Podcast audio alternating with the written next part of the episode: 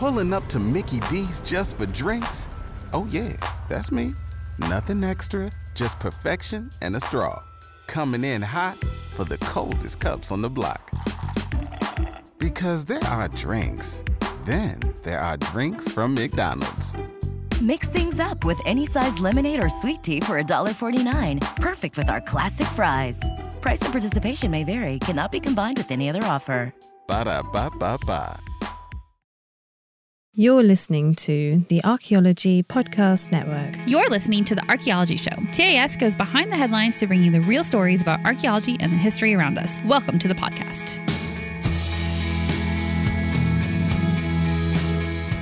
Hello and welcome to the Archaeology Show, episode 220. On today's show, we talk about kites, poops, and receipts. Let's dig a little deeper, but make sure you got that protective gear on.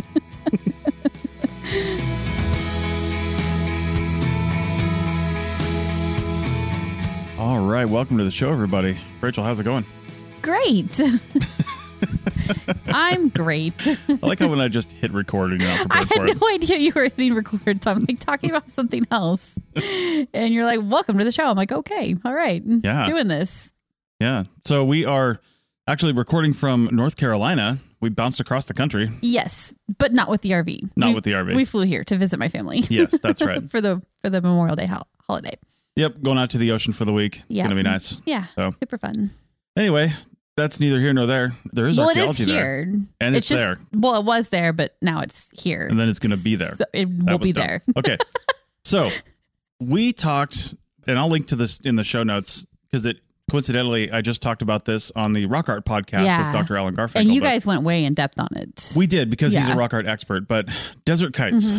It was episode 165, mm-hmm. 169, something like that, Yeah. that we talked about this as a news article. And they're back in the news. So let's talk about that. The link is again in the show notes, but desert kites are pretty prominent in Jordan and Saudi Arabia. In fact, there's tons of them there. There's also some in Syria and, and some other places Mm-hmm. kind around of all there. over the Middle East, Yeah. but that's where they're clustered at. Right. We'll get to some densities a little bit later, but they date to anywhere from, you know, seven or so to 9,000 years old. Yeah. And they're basically game drive structures Yeah, used to herd gazelles and antelopes into pits in the corners, where they could then, you know, kill them. kill them and have them for food. Yes. Yeah, Yeah. And there's So- a lot of them, and it so it was clearly like a pretty common method of Oh, yeah. of hunting in that time period in that place. Yeah. And some of them, some single kites, they know just because of things found around it that they've been used for over a thousand years. Mm-hmm. Yeah. So they use these things pretty regularly. yep. But we'll talk about some of their purpose later on. But uh, anyway, how would you know how to build one? Yeah. You know, they all kind of look the same. And how would you know to do it too? Right. Yeah. Like, how do you? Where does that knowledge come from? Right. Well, an archaeologist named Remy Crassard from the French National Center for Scientific Research has done a study, and this wasn't like recent research. Some of these things have been known for a little while, and he just kind of pulled everything together into this article. But uh, he says they found what people are calling blueprints for these complex structures, actually carved on boulders nearby. Okay. So, So rock art, basically. well, they are rock art. Yeah. it's rock art. Yeah. Uh, they're inscribed, and, and they look to scale just Yeah. like the desert kites that are on the ground near them. That's really cool. So Yeah. that's one way to transition or share the knowledge of how to do these things from one person or one group to another. Yeah. Some people are calling this the the oldest like blueprints or plans that you see for a for your monumental structure. Mm-hmm. There have been other plans like this kind of found mostly from Egypt. You know, you see drawings of like pyramids and stuff like that. Yep. And some from Mesopotamia around 7,000 years old. But Mm-hmm. nothing has ever been this like precise and drawn Yeah. to scale and this old at the same time. Right. Right. Right. So, I mean, there's obviously been precise things illustrated, but not that were this old. Mm-hmm. So, I mean, people just didn't realize how, uh, I guess, the knowledge that they had of doing these kinds of things back then. And I've always said, you know, our brains aren't really all that much different than they were 15, 20,000 years ago Right. right now. We may have a little bit of different cognitive development because we live in a different culture and society, obviously, Mm-hmm. but they were certainly capable of doing whatever they needed to do. Yeah, for sure. You know, yeah. so This drawing or blueprint, I, if you want to call it that, yeah. it was found beside one of the ancient kites in Jordan.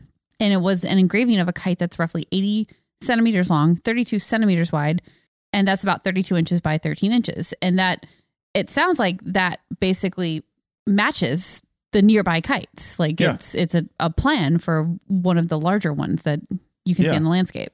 Yeah, there's seven other nearby kites built to the same blueprints. Yeah, Yeah, so they're all the same. They're star shaped, essentially. I think I mentioned that in the beginning. Mm-hmm. It's a star shaped enclosure with pits in the corners and curved driving lines, right? And like star shaped is very yeah. uh, that's subjective. I feel like because like when you look at it, it's like a blobby star that might be running. It's- I don't know. it's only star shaped in the fact that it's got, I think, like five actual pits Ye- on it. And fi- yeah, so Five there's like points. five points that each Yeah. have a pit on the end of them.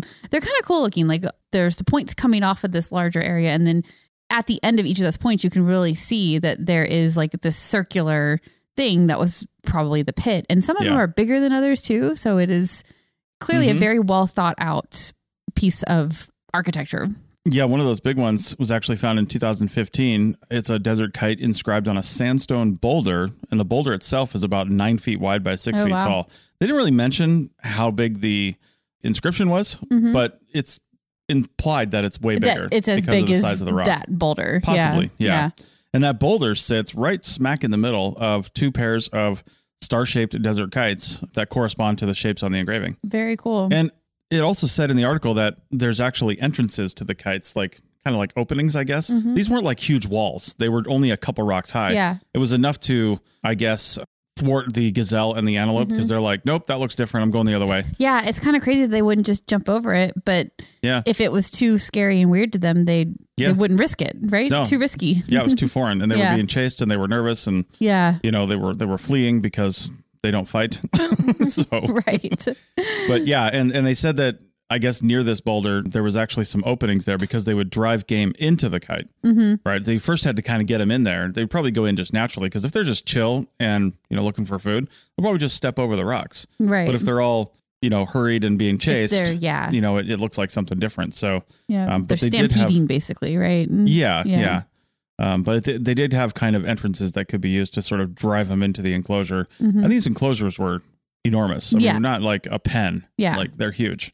Yeah, if it was small, I imagine that the desire to not jump over it would would go away and they Yeah. would just do it because it was small and they had nowhere else to go. But these big Right. ones, they could sort of run around within it and not have to jump over a wall, Mhm. you know? So that I think that's how that worked. Now, these have been called world's oldest blueprints, which implies that they were made before the actual desert kites were made. Mm-hmm. But we don't actually know that, right? True. So what can what could be some other uses of it? Well, they say that they could be maps of already constructed kites, like they made the desert kite Mm-hmm. and then etched it on the on the rock, inscribed it on the rock in order to use for planning. Right. Like, okay, so you know, John, you're going to be over here. Mike, you get over there, and Yeah. then we're going to do this. I'm sure those weren't John their names. and Mike. Got John it. and Mike. Yep. Yep. they could also be used for. Can you name it? What's one other thing they could be used for? Ritual. Yay! because, and that's actually not too much of a joke. Because no, it's not. some of these, again, there's evidence they've been used for thousands of years, and the archaeologist in the article here was. He basically said these people ate, slept, and breathed desert kites because Yeah. it was their sole, not sole source, but it was a major Their source of their main food. source. Yeah. It would have been a big activity pretty much every day, if not week of their lives, because you know one antelope would feed a family for a week. But Mm-hmm. right. you know, it would have been a constant activity and a constant probably maintenance and and just thinking about these Mm-hmm. Yeah, things. like as soon as they they had one successful hunt, they'd probably begin planning the next one. Yeah. because by the time they were done with the planning, you know, they're they'd finished the food they had and they need Right. to do it again. Yeah. So Yeah. for those reasons, it could have been ceremonial to Yeah. to gather around the boulder and almost like you know like today people would gather around something like that and pray Mm-hmm. you know and say oh let's let's do this thing right Yeah, whatever rituals they had as Right. a people. I mean, they do that before football games. Yeah. Right. Like it's just it's just a thing people have have done Yeah. for a long time. So why wouldn't they have done it here? I could totally see that yeah, for sure. Mm-hmm. as a as a pre hunting sort of sort of thing. Yeah. Or even, you know, not that they met every Sunday for church, but you know, something that where they would regularly meet to like, you know, just give thanks or ask the gods whatever they believed in for, you know, favorable hunts or something. Mm-hmm. did it did it mention if there are any other markings on the rock with the Uh, they, kites? they didn't mention them, okay, because it that would doesn't be mean there aren't. It would be interesting if it was some kind of like ownership type of thing too. Like if Yeah. there were multiple bands of people in the area, if if one group were like, okay, I'm going to inscribe this on this rock here along with these other markings and this says that this kite is mine. Yeah. You know, like some kind of ownership sort of deal. It's it's possible. Uh, Yeah. I think if I think if there was, it would have been mentioned. yeah, they it, probably would have mentioned it. it would also surprise me that there weren't any other markings, which might Yeah. also lead to the ritualistic significance of these. Could be, like yeah. you're not going to deface the rock with other stuff. yeah, totally. You know, hmm and you know these things, like I said, are massive, and you might be thinking, well, how many of these could there possibly be? There's over six thousand of them hmm found across the Middle East Yeah, and Central so Asia. many. Yeah, I, I imagine like because they're not very tall, right? So that the construction of them was probably fairly simple. yeah, You know, you know what is interesting though is like we're looking at an aerial image of it, right? Mhm. So we can see what the whole shape of it looks like from above, which would have been a view that they didn't have. right. And I'm not going the ancient aliens route. Just get that out of your head. It's not a thing. Aliens didn't build these. Sure. But it does make you wonder if they drew this on the rock after the fact, how would they know the exact shape? I don't know. It's like it's the chicken and egg situation. Like Not not really though, and I think people always say that though, but I think that's our our modern bias towards how we think of things because we yeah. don't. Your your average human today, us included, we don't often have to think of how something looks conceptually and then actually create that, but Mhm. you actually do. Mhm. Artists do this, right? Like you Yeah. you design knitting patterns and you get something in your head.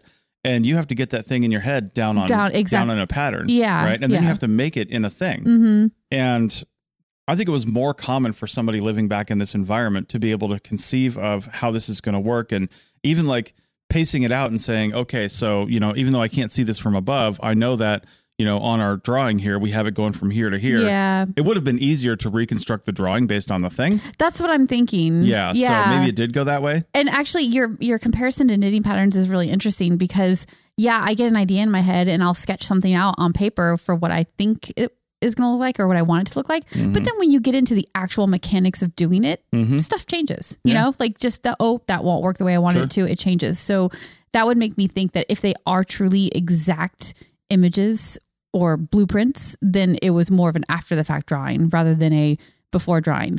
Unless they already had one that was successful that they liked and they were Sure. trying to copy it. And in that case, I would think that that is, but it's still a copy of one that already happened. Anyway, that's just my speculation. Yeah.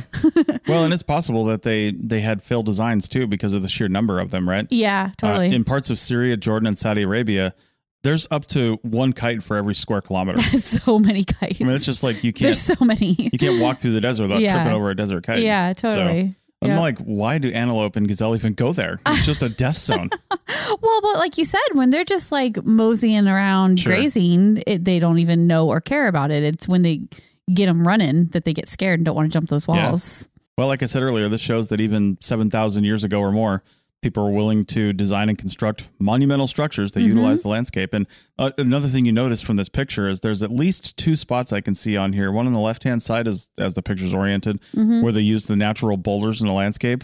As, Mm-hmm. Oh, a, as a true. border, and then Yeah. in the upper right side of it, it almost looks like there's an outcropping there that they used as well. It does. Yeah, they. I bet Yeah. they would take advantage of the natural landscape. Why, Yeah. why not? Right? Use That's it to your advantage. And in the bottom right and bottom left, it almost looks like this is on a little bit of a plateau Mm-hmm. and that it falls off into the pits. So the antelope would have like jumped down. There's probably They're people Mm. lying in wait down there. Yeah, totally. Yeah. So Yeah, because the pits wouldn't necessarily hold the antelope. They had to like get in there pretty quick and kill whatever they needed for you know their hunt, right? yeah. Because I bet they would figure out they could jump the wall at some point and they Right. would get out. Well, they were probably so excited about doing these things that much like the people of Jerusalem 2,500 years ago, they just crapped themselves with excitement. oh my god! Back in a minute. Waiting on a tax return? Hopefully, it ends up in your hands. Fraudulent tax returns due to identity theft increased by 30% in 2023. If you're in a bind this tax season, LifeLock can help. Our US based restoration specialists are experts dedicated to helping solve your identity theft issues. And all LifeLock plans are backed by the Million Dollar Protection Package. So we'll reimburse you up to the limits of your plan if you lose money due to identity theft. Help protect your information this tax season with LifeLock. Save up to 25% your first year at LifeLock.com slash aware. You've worked hard for what you have your money, your assets, your 401k, and home. Isn't it all worth protecting? Nearly one in four consumers have been a victim of identity theft. Lifelock Ultimate Plus helps protect your finances with up to $3 million in reimbursement. LifeLock alerts you to identity threats you might miss, and if your identity is stolen, your dedicated U.S.-based restoration specialist will work to fix it. Let LifeLock help protect what you've worked so hard for. Save 25% off your first year on LifeLock Ultimate Plus at lifeLock.com/slash-aware. Terms apply. Welcome back to the Archaeology Show, episode 220. And I didn't mention this at the beginning, but we kind of have a whole Middle Eastern theme going on here. We do, yeah, Yeah. because this article is in Jerusalem, and actually, so is the next article. So it's like Yeah. Middle Eastern and specifically Jerusalem. I know. Yeah. So when you click on the link for this next article called Ancient Toilets Unearthed in Jerusalem Reveal a Debilitating and Sometimes Fatal Disease, it's a rock with a hole in it. Uh huh. Now it's a it's a very square rock, which I find interesting. So it was definitely carved was to be that shaped way. that way. yeah, it was sure. shaped that way. Yeah. There's a very good hole in it that looks Mhm. like it was augured out with like a drill. Mhm. I mean, it's an amazingly like symmetrical round hole. Yep. And I don't really know. People, archaeologists always like to put scales and stuff, but then they don't put any measurements on it. So You're the like, scale's 100% useless. like, what is that scale? it looks like it's probably five centimeters. Yeah. If I had to guess, it's probably not 10, but if it were five, that would put it at 5, 10, 25 centimeters. 25 centimeters across, which is 12 inches, give 20 or take, 10 inches. Four inches for 10 centimeters. Okay. So, yeah. So about eight, yeah. 10 inches. Yeah, about Yeah. that. Yeah. Which isn't very big, which means this probably isn't five centimeters. It's Yeah. probably not 25 across. Yeah. Either way, Either way, we have no idea because no the idea. scale is not defined. I'll tell you what, I don't know if I could hit that hole no matter how big it is. It's uh it's pretty small, but Do you think there could have been an attachment on top of it? Like something that was Oh, bowl shaped to direct like a pot. liquids? Yeah, yeah. Well, let's we're we're getting ahead of ourselves. We are. we Um, do that all the time. We I love just- to jump ahead. I just want to point out that sometimes archaeology isn't as glamorous as TV and movies make it out to be. yeah. We've definitely been in situations where we're just like hacking through briars. We're Yeah. you know we're just scrambling over pits. We're we're picking up somebody else's cans and trash and Yeah. just like measuring them in detail. Yeah. Well, we are as a group, we're obsessed with what gets left behind, right? And We're obsessed with waste. Yes, waste, trash. Yes. That's what we that's what we have. That's We all we've it. got. So Yep. and you know what waste includes? Poop. poop. you know, that might be why, well, I wouldn't say this is true of all archaeologists. It's definitely true of us. We've gone like the other direction. Like, I'm very conscious of my archaeological record I'm leaving behind, and I don't want it to be big. Are you doing like leave no trace archaeological record style? I think I am. yeah. Like, I, I want to own very few things. But that would be a physical waste. Oh, yeah. It, your digital your plenty. digital waste is My digital waste and, and then my, my latrine waste is actually just the same as everybody else's. yes, So, right. Anyway, anyway, so in Jerusalem, some archaeologists analyzed 2,500 year old poop from ancient pit toilets. why do I have to say poop like that? You just have to. Okay. It's written in a CNN article. Yeah. Well, Yeah. poop happens. That's right. So we'll get to it, but traces of dysentery causing parasites were found below two stone toilets belonging to elite households. And these weren't toilets in the same house, No. they were just two different stone Two toilets. toilets. Yeah. Yeah. Now, Jerusalem at this time, 2,500 years ago, was at the center of the Assyrian Empire. hmm It was home to between, and this is quite the range, 8,000 and 25,000 people. That is quite I'm the like, range. we should have a better idea of that. I don't know why we don't. I think it's just hard. You, Yeah, you probably have conflicting records, and so you don't want to be wrong. So you just do the whole Right. range, right? well, and it was also the center of the political and religious center of the Assyrian Empire. Yeah. You know, as it is for a lot of people today anyway. yeah. But it was uh because of that, there were probably a lot of transients and travelers coming through. Oh, sure. And, and probably certain times a year there's more people there than other Right. times because of various religious ceremonies and other things that would bring Sure. more people. So that might account for the range. It just depended on the time of year, the season. So I'm going to read a quote here from Dr. Piers Mitchell, who's the lead author of the study that is referenced in the article. He says that dysentery is spread by feces contaminating drinking water or food. And we suspect it could have been a big problem in early cities of the ancient Near East due to overcrowding, heat and flies, and limited water available during the summer. So, Makes sense. yeah, I mean, heat and flies. I mean, honestly, what that means is not only was the the latrine or the pit that they dug out for this probably seeping into the drinking water, Mm-hmm. but flies would just like land on this and then probably go land in a well that has Mhm. drinking water. They would just like transmit They were the, just, yeah. the feces around. Well, and also like these two toilets that we're looking at specifically are really nice fancy stone toilets, right? Yeah. In the fancy houses. Oh yeah. I don't think that the lower classes would have had a similar situation and they might have been dumping waste like right into their water sources. Right. Like the river or whatever it was that they got their water from. So it probably could get pretty yeah. pretty rank around there in this in the summer. Right. People started living closer to each other and started living in cities before they figured out plumbing. yes, for Yeah. sure. And they just didn't understand how to do it. They just kept cramming more people into a small space. And Yeah, and just didn't Yeah. know what kind of effects the waste that they were creating no. was having. Well, they had no idea these microorganisms exist. Yeah. They had no idea that, you know, disease was related to things like that. They Mhm. still thought that it was caused by gods and, and- and just like their behavior. Yep. And yeah, so anyway, eggs, which is so super gross, eggs of four types of intestinal parasites were found, including tapeworm, pinworm, roundworm, and whipworm. Ugh. God, just the thought of that yeah. in my body is like so gross. I know, but the, Yeah. the microorganism the microorganisms that actually cause dysentery are fragile and pretty hard to find. Oh, So they use this technique that it's actually mentioned in the article. I didn't write it down in my notes because I didn't think it was important, but now I want to know what it is. It's called ELISA, E L I S A, and it's all capital letters, which means it stands for something. yeah, yeah. It's like CRISPR, which is the I can't remember what it stands for, but that's like the technique they use to basically splice Like for DNA. yeah, yeah.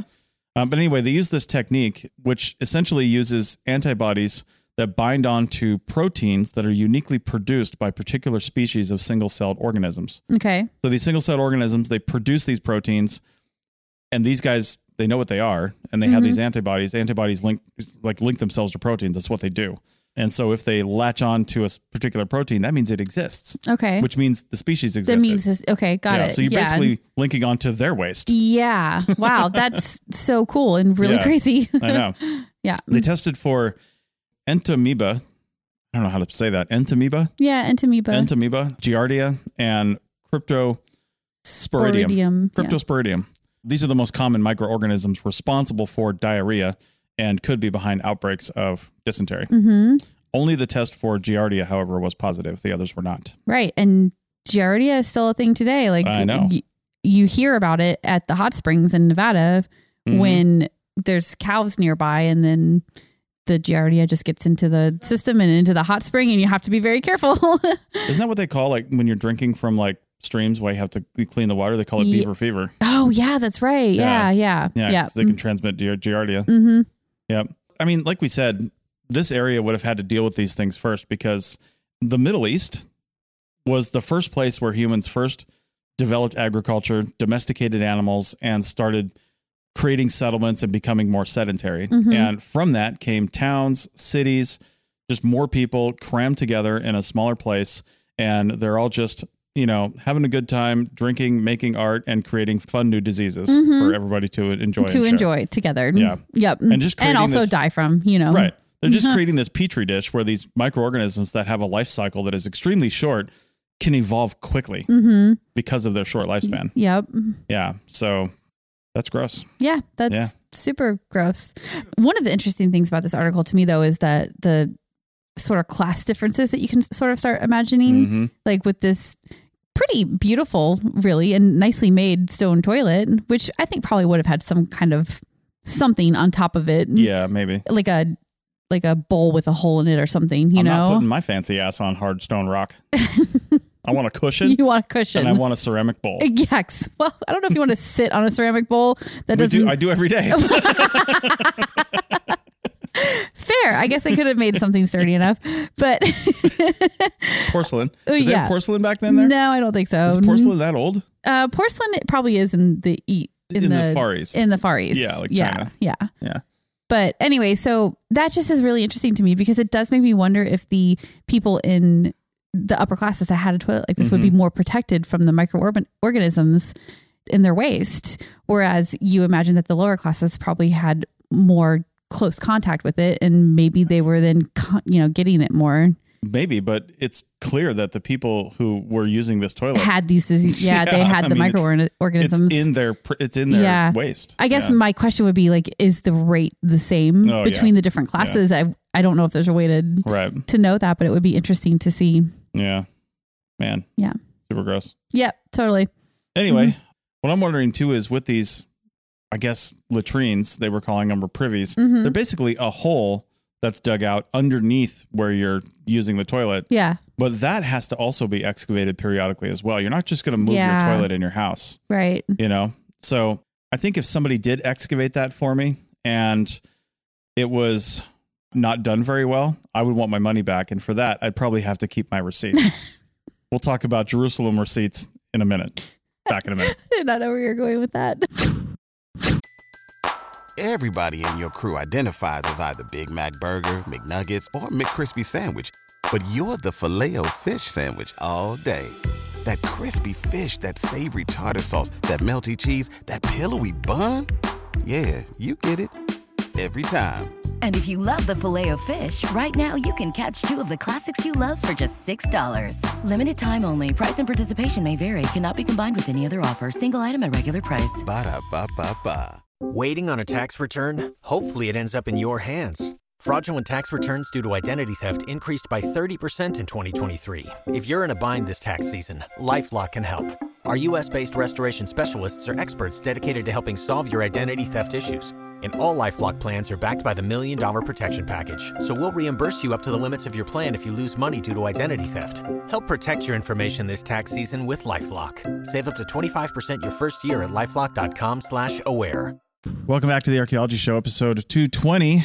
And we're going to talk about a 2,000 year old stone receipt discovered in Jerusalem. Yeah, so we're moving forward in time a little bit here. This is newer than our our last segment, but it is still Jerusalem. So they're Mhm. making some good discoveries there these days. And it's not a receipt for cleaning out your latrine, Uh, Well, like I implied. I mean, we don't know. Maybe, Maybe it. I mean, it's got writing on It's it. got writing on it. We don't know what it's a receipt for. hmm Yeah, so this article is called A 2,000 Year Old Chalkstone Receipt Carved with Customer Names and Prices was just uncovered in Jerusalem. And this is pretty breaking news. It just came out a couple days ago, Mhm. basically. And what it is, it's a fragment of a heavy stone lid of an ossuary with seven lines of text on it. Yeah. And those lines are partially legible because it is just a fragment, but they do appear to be people's names and sums of money, which is where the receipt piece of this comes from. hmm Yeah, they are likely what they think is a, a record of financial transactions, like a payment for workers or people who owed money. Yeah. Yeah. Oh, it's like a ledger. Oh, is this like the guy who like has guys that go around and like pummel people for money? This is his list of who owes him and like who needs to be pummeled. I mean, maybe, but it was a stone lid of an ossuary. Yeah, well, yeah. I don't. They did not explain why it's an ossuary. I had some. Maybe it's reused. You know, just a reused piece of stone. I don't know. I mean, but, maybe, or did somebody just like want everybody to know that, listen, I might be dead, but you owe me. But you guys all owe me, and here's your names, and here's the sum of money. Oh my god, that is so. That would be the most like vindictive thing that you could possibly do to publicly shame the people that owe you Right. money when you die. like, I'm taking this to the grave. Like I know that I can't do anything about getting this money back right now, but I'm gonna publicly shame you. exactly. it's just it's like so deeply like mean and human that I kind of love it. Yeah. Okay, well Yeah. that's I'm going to say that's what that was. All right. The authors are saying though that it's like an ancient receipt. Now, receipts are not something that usually survive the archaeological record because they're just like they're too mundane and nobody really purposely preserves them. You more find them by chance or you know, maybe in a situation where like a larger institution might preserve its receipts, you know, but like an individual, it just doesn't really happen that often. Right. Right. So the stone was dated to between 100 BCE and 100 CE. So it's straddling that millennia change there. Yeah. Right at the time of Jesus, if that is your cup of tea, like Yeah. all that was going on in Jerusalem at that time. And based on the script, as well as similarities to other inscriptions, that's where the the date comes from. Yeah. Yeah. Sure. Yeah. Because language was changing. I wouldn't say quickly, but enough that we can track the, Mhm. track that. You know, Yeah. and say, well, if it's written like this, then it must date to around this time frame. Exactly. Yeah. yeah. And there's always trends too, like trends in how they write things and the way it looks. So you can follow that kind of stuff. Mm-hmm. So one of the inscriptions is for somebody called Shimon. Shimon? Shimon. Shimon? Yeah. And that is followed by the Hebrew letter mem. Okay. And Mem is apparently an abbreviation of Ma'at, which is the Hebrew word for money. Okay. So that's where they're getting this whole money thing from. And Shimon was like John in early Roman times. Yeah, it was like a popular biblical name. Yeah. so- Although, while I haven't exactly read all of the Bible, I've literally never heard the word, word Shimon mentioned in any sort of biblical reference.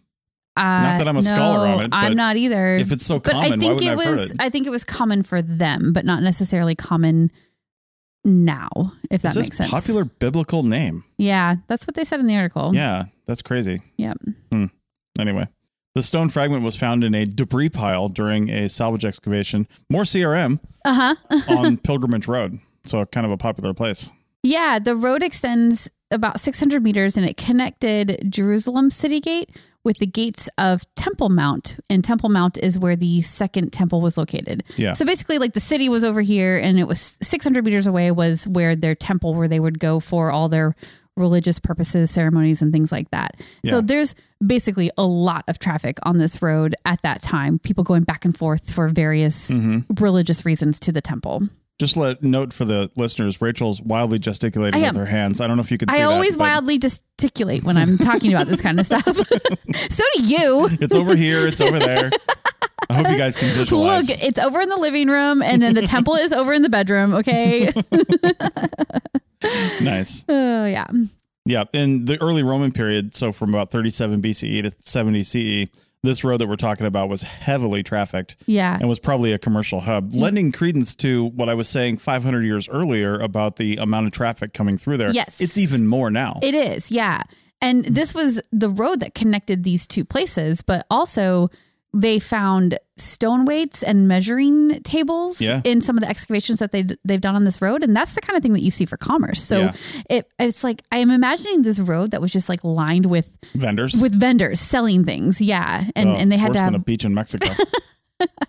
Yeah, I'm sure. But those guys are on the move, right? Like this is it sounds like it must have been somewhat established if they're finding remains of weights Well, and tables and things, you know? it, it all depends on what the what the customers are doing, right? The customers were sitting on the beach, and the vendors had to be on the move to get new customers. but here, people are walking the down people the road. are on the move. so the yeah, vendor the, vendors just wait. Yeah, it's a Yeah. drive drive by situation. Yeah, exactly. So Jerusalem has a really interesting history with the Romans, and basically, it 37 BCE is when Herod the Great captured Jerusalem after a 40 day siege. And he was there kind of like sanctioned by the Romans, basically. He wasn't Roman, but he was from Judea, but they they sanctioned him to be there, basically. Okay. And so he took over the city and he actually built the second temple too. Oh, And he led Jerusalem into a time of prosperity, basically. yes. And it was a really great time until he died and he had heirs and things didn't go well. And then they brought in the the Pontius Pilate guys whose name I can't remember what they are right now, but the you know, the guy Mhm. that executed Jesus, those guys, the protectorate people Yeah. came in, they ran Jerusalem for a while. There was a lot of strife by the time we get to the 70 E CE time period. The Jewish people rose up in revolt and Rome squashed them and burnt down their temple.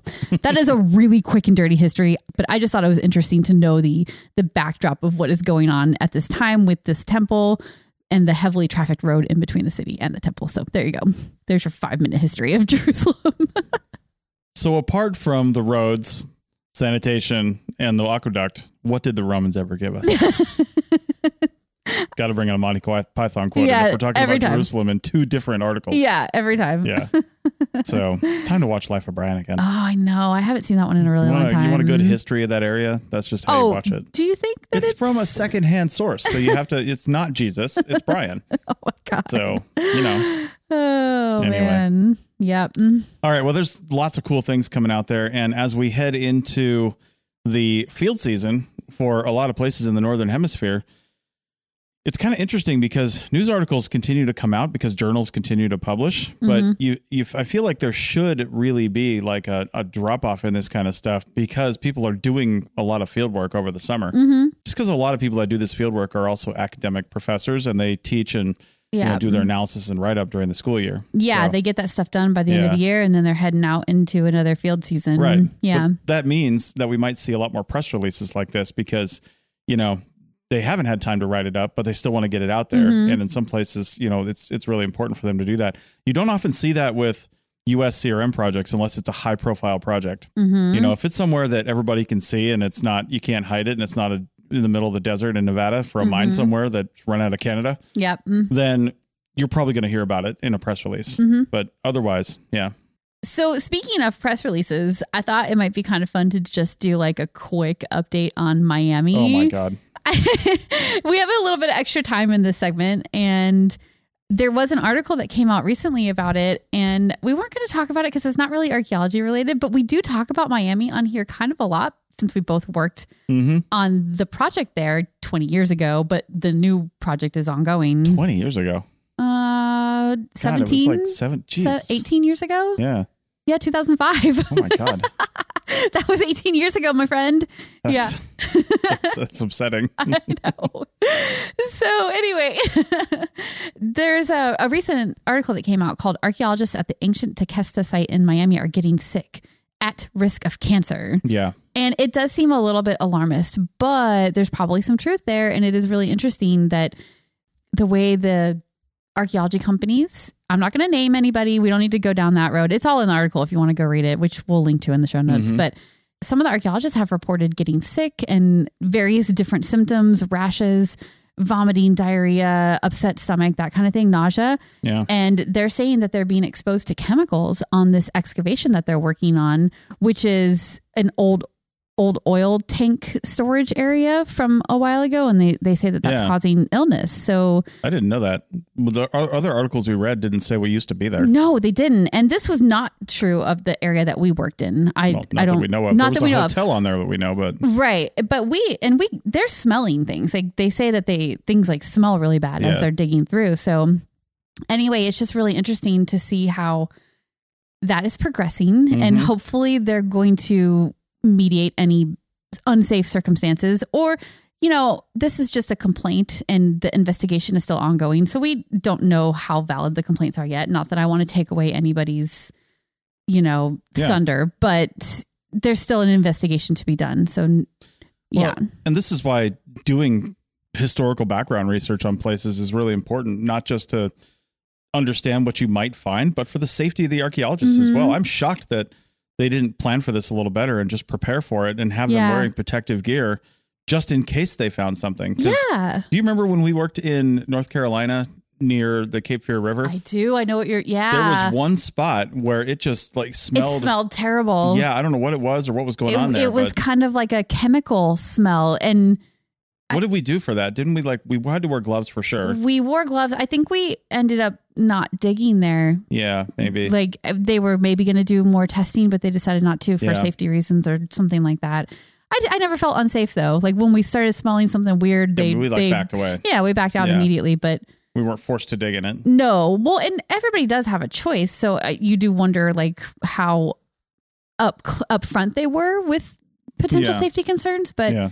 You know, if it's an actual like hazmat issue, you need to have full gear for that, and they're clearly not doing that. I have seen projects like old hospitals and things like that where people do have to wear like Yeah. full hazmat gear. So if they were worried about safety, then that should have been the route that they went. But I don't Yeah, know. One other time I could think that we were in a potentially unsafe situation, but again, we're able to get out of it is I remember this one this one mine, and I want to say it was it's south of I eighty between like Battle Mountain and, and wherever. But anyway, Mhm. it was this mine. I remember oh, like exactly where it was. Beowawe there, like out that way. but down south of Oh, there. okay. Yeah, and I remember working out there, and we saw these barrels that had like this white substance in it, and Oh, cyanide was used a lot Yeah, to help. uh, Was it silver? I think it was for silver. It helps. Essentially, Like this isn't the right term, but it helps like dissolve or melt away the rock and, and Mhm. leaves silver behind. Okay, Right. So yeah. it helps get rid of the matrix. That's not the right way to say it exactly, but it helps to extract the Mhm. silver. I think it was. It's either silver or gold. That's one of the Mhm. two things they were using that for. But yeah, you could smell this. Like I don't know if it was cyanide. They say it smells like almonds. I think, but it didn't. Old cyanide didn't smell like almonds. Well, it's something that's been sitting out in the desert for, you know, a hundred years maybe. Like, how could you know? Whatever it was, it was a funky white substance that didn't smell great in a big barrel. Yeah, stay away. Just stay away. yeah, you just don't want to get in Yeah. on that. Yeah.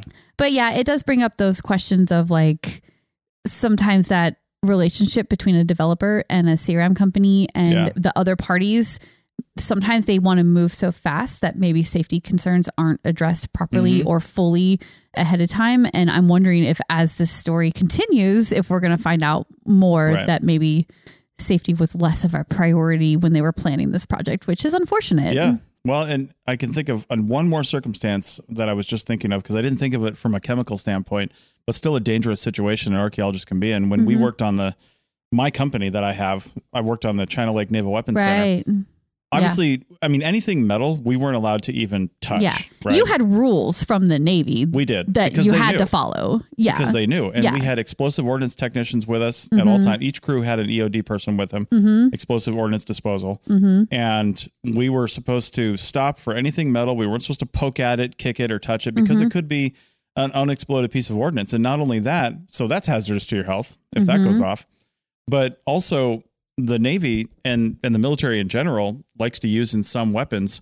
And I think it's I think it's for like armor piercing bullets and stuff like that, but also other things. They use depleted uranium, which is highly radioactive. Oh, okay. So it's not just the explosion that was the potential problem, but the Could actually be radioactive right yeah, yeah, Yeah. totally. So you don't want to pick it up. You don't Even like, what about like a can dump? Could you get in there and record that safely, or did you have to let your guy go through it first? Uh, well, I don't think we found a single one of those. Oh, you didn't. Okay, off, okay. yeah, well, I guess people weren't there, so They weren't. They were there in some settlements, so we Mm-hmm. did find some settlements that would have had stuff like that, but that was clearly like a house area, yeah. so that was okay. Mhm. But just walking out on the landscape, that's where it was really dangerous because it was ranching before the 1940s when the Navy took over. Mhm. There wasn't any like real mining or anything out there where they would have had established Mhm. mines and stuff where you would find a can dump. Mhm. And when people are ranching out there, they don't have can dumps generally. They might have a couple of cans where they stopped and had lunch and just chucked them on the ground, right. but no like big things like that. Yeah. So for those random one off things, yeah, we were still supposed to call EOD over and say, hey,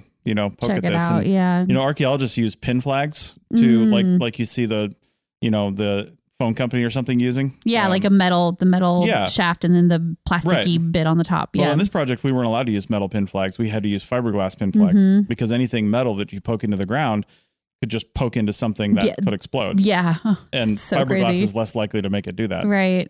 So the scarier pieces of, um, well, so they had these different kinds of cluster bombs that they Mhm. would test out there, and only one in every, you know, ten or twenty or something like that had a shotgun shell like cartridge cartridge in it that Mhm. would let off a smoke bomb. So the the rest were inert; they were dummy bombs. Oh, okay. Yeah. But you never know which one of those has the shotgun shell in it that didn't go off. Right. And even though it's a, a small charge for one of these things, it could still take your hand off or, you know, shoot through your uh, chest or something like that.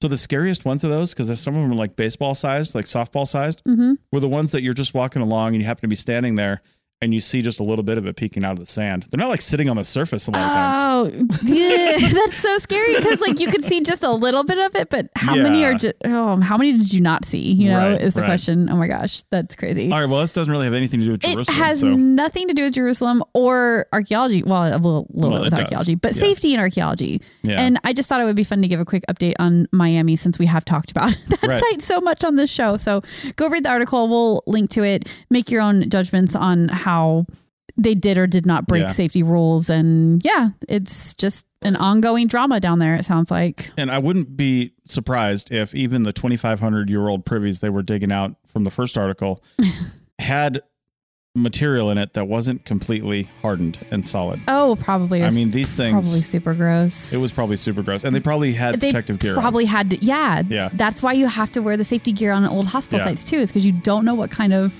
And you don't know what's in microbes might be there that could Yeah. be bad so be safe everybody just right. just be safe out there Well, on that note, I think we'll leave it. So we'll see you next week with something else. all right bye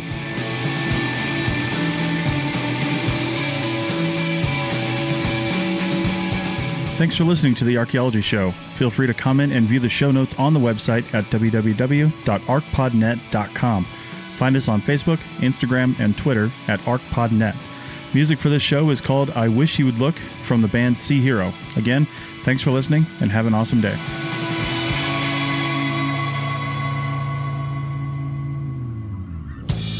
This episode was produced by Chris Webster from his RV traveling the United States, Tristan Boyle in Scotland, DigTech LLC, Culturo Media, and the Archaeology Podcast Network, and was edited by Chris Webster. This has been a presentation of the Archaeology Podcast Network. Visit us on the web for show notes and other podcasts at www.archpodnet.com. Contact us at chris at archaeologypodcastnetwork.com.